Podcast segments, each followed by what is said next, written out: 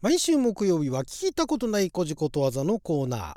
今回もネズミにまつわる聞いたことないこじことわざを紹介していきたいと思います。あなたの12分はちょっと拝借。こんにちは。ラジオ神の神ふみかつです。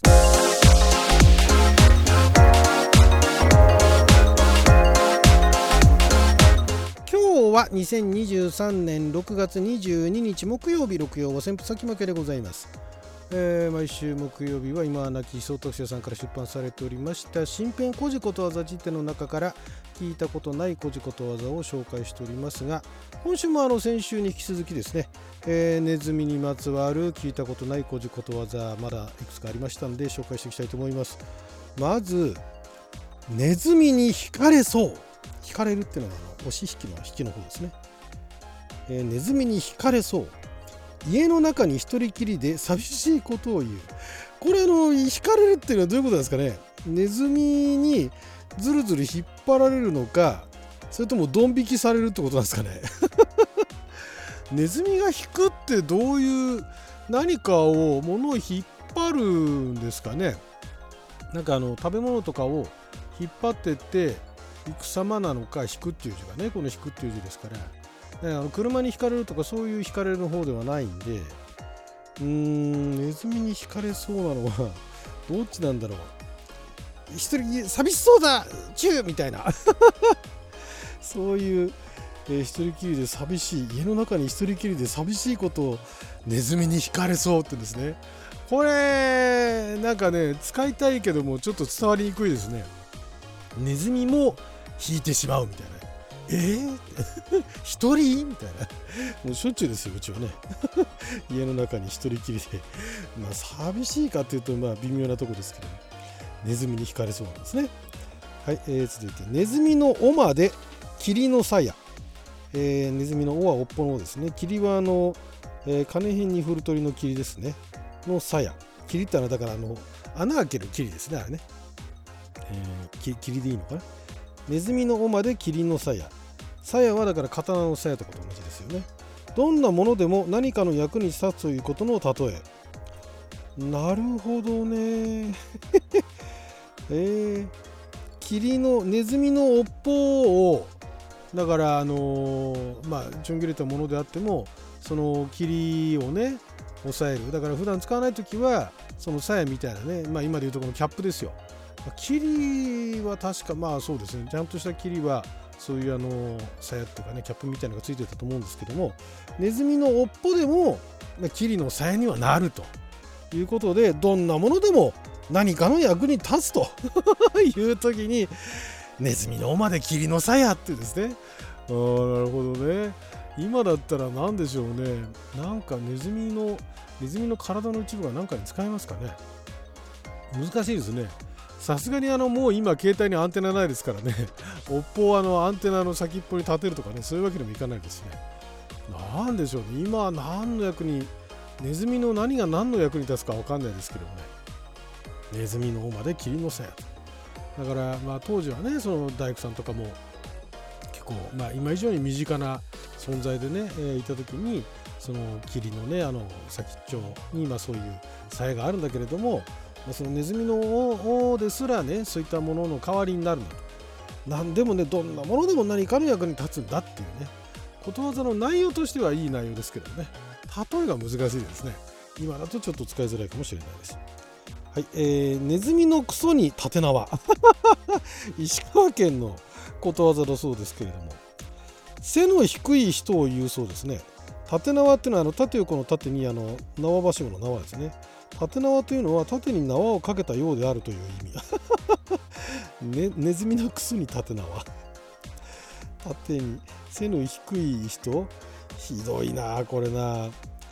ネズミのくせにネズミのクソに縦縄縦に縄をかけたようであるということですね。うーんとなんとなんと言っていいのか残酷ですね。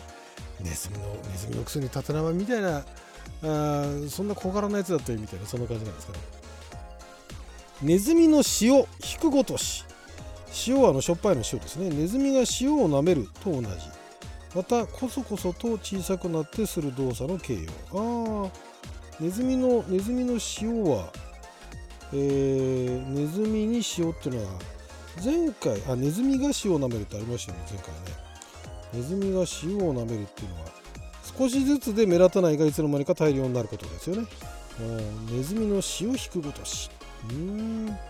こそこそと小さくなってする動作の形容とネズミがだからちまちまと塩を引っ張ってく。る引くっていうのはだからやっぱりあの持って帰るあの巣のところに持って帰るっていう意味なんですねこれねだからね。だからネズミに引かれそうっていうのはネズミに持ってかれちゃいそうみたいな。あまりにも寂しくしててネズミにすらねなんかあの食い物じゃないけどもそれで持ってかれちゃいそうみたいなことなんですね。ネズミの死を引くごとし。ネズミのショーで恥ずかしい。ああショーっていうのはあの性別の性ですね。ネズミのショーで恥ずかしい。恥ずかしいとハツカネズミの20日をかけたシャレだそうですね。ネズミのショーで恥ずかしい。うん。まああのただ恥ずかしいっていうんじゃなくてネズミのショーで恥ずかしいみたいなね感じでちょっとシャレをかけながらね表現するっていうのは昔からあったわけですね。最近でもそういうことをわざわざね持ってまったような言い方する人はあんまりいなくなりましたけど昔はねこういうのを会話の中にね端々に入れてねちょっとされたおつな感じのね、えー、会話をしていた人たちが結構いたと。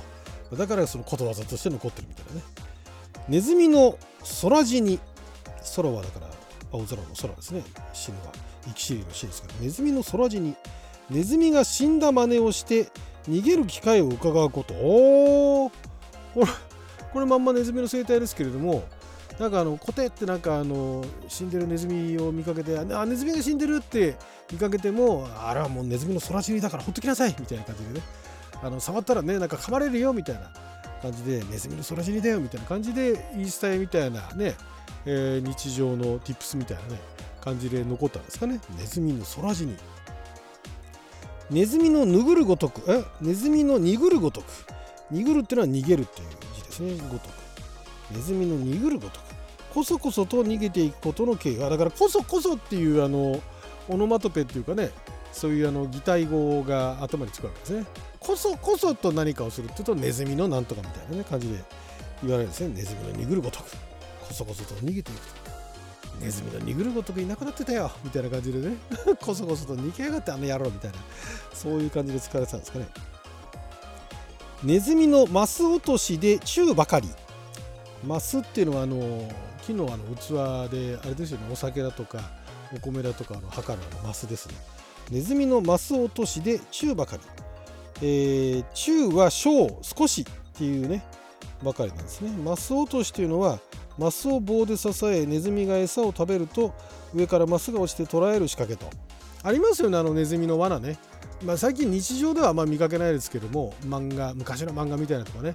あのネズミ捕りみたいなね。あの、えー、まあ、まあよくあるのはよくあるのはっていうか、まあ、今今あの印象残ってるのは多分たらいかなんかにね棒を引っ掛けてねそこの片方になんかあのロープかなんか紐かなんか引っ掛けてってなんかの山奥かなんかでね動物を捕まえるみたいなのは見たことあるかもしれないですけどもそのマスに同じような仕掛けをしてで、えー、マス落としっていうのはそのネズミを捕まえる餌を食べているところでそのネズミを捕まえるっていうまああの快適な罠みたいなものだったんですね。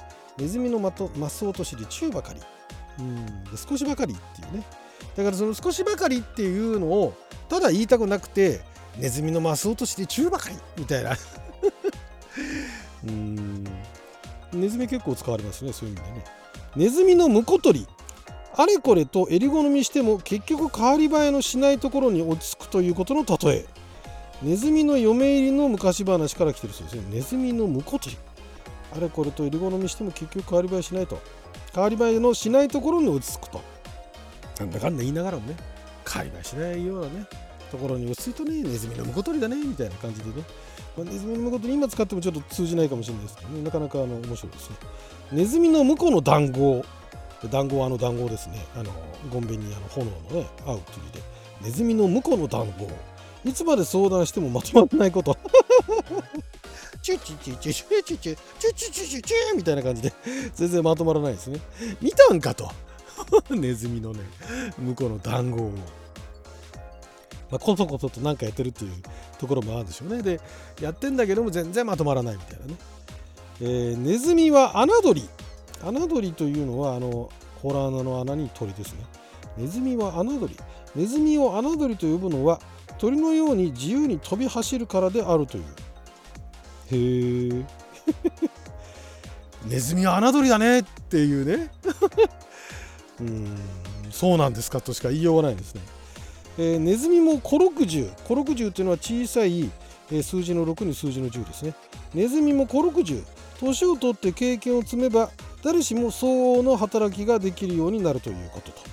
ネズミであってもまああの年を取ってねあの60近くにもなればね、えー、誰しも相応の働きができるようになると。ネズミもコロクジュと。誰しも年を取ればってね。なかなかちょっと胸が痛いですけどね。